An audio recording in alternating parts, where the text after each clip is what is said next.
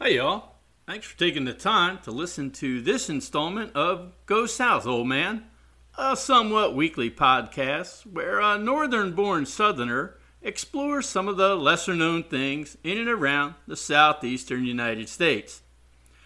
In this episode, we look at a forgotten piece of music history Studio One. Studio One was a recording studio located in Doraville, Georgia a suburban town about 15 miles northeast of Atlanta. It was designed and constructed in 1970 by an audio engineer, Rodney Mills, a music publisher, Bill Lowery, and songwriter J.R. Cobb, along with business managers Paul Cochran and Buddy Buie. Together, they became the studio's original owners. Now, the one we're concerned with is Buddy Buie. He happened to be a manager of a local band from that area who called themselves the Atlanta Rhythm Section. As an owner of the studio, he arranged for them to record all of their songs at Studio One. The band had started in 1970, but it wasn't until 1974 that they finally had a hit single with their song Doraville. Two years later, they'd record their biggest hit here, the easy listening ballad that combined rock, soul, and jazz, So Into You, which would peak at number seven on the Billboard charts. Now, another easy listening hit was recorded here in that same year when Starbuck recorded Moonlight Feels Right, and it reached number three on the charts. And then again, further on in 1978, Champagne Jam became the Atlanta Rhythm section's first and only platinum album recorded here, featuring their top 10 hit, Imaginary Lover. Well, during this time, it seemed that Studio One was gaining a reputation for producing a style of music that on the West Coast was known as yacht rock. It was a style of soft rock that featured elements of soul, jazz, R&B, and funk. But the studio was more eclectic than that. And nothing is a better example of that than when Neil Young released Southern Man and Alabama in 1970 and 72. Both of these songs had lyrics that upset a lot of people down here in the Southeast. And in response, a small band out of Florida, which had recorded their debut album here in, at Studio One a year earlier, in 1973, decided to write a song in response to Mr. Neil's songs. So they came back up here to Doraville and recorded the single Sweet Home Alabama. It would then cement Lynyrd Skynyrd as the premier Southern rock band and launch them onto the national and world stage. Now, I don't want to say that this means they were obscure at this point in their career. Their debut album that was recorded here had produced three top 100 uh, songs, including Give Me Three Steps, Simple Man, and the great concert anthem Freebird.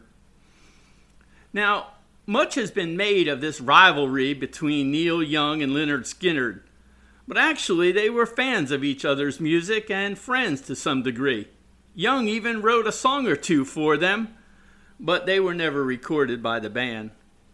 Sweet Home Alabama was the band's only single to crack the top 10.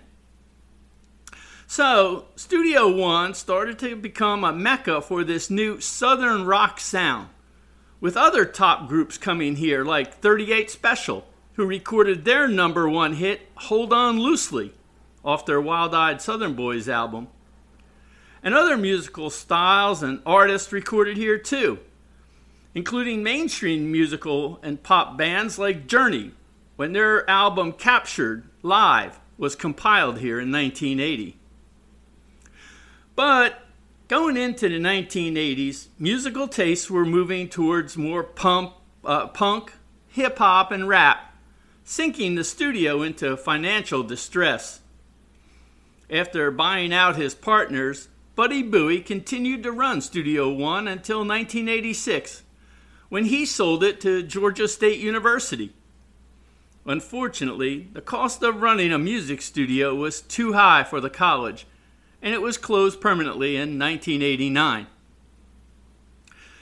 Following a performance in Greenville, South Carolina in October of 1977, Lynyrd Skynyrd got on a plane bound for Baton Rouge, Louisiana.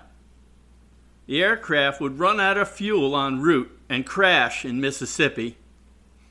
Key band members Ronnie Van Zant and Steve Gaines were killed on impact, and dozens of others in the band were seriously injured. The accident came just three days after the re- release of the group's best selling album, Street Survivors. The Atlanta Rhythm sections, all their original members are gone now, but like other bands, they still live on with new members and continue to perform regionally. Manager, promoter, and studio owner Buddy Buie died in 2015. The studio building one housed in is now just another nondescript warehouse in a nondescript light industrial park. And few, if any, outside of you, my dedicated listeners, know how much great, influential music was written, produced, and recorded here.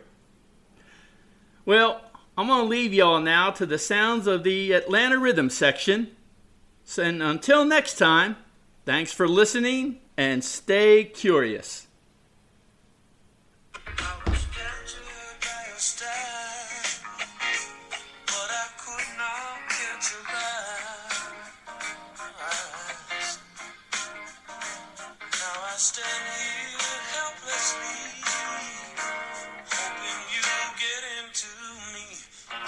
So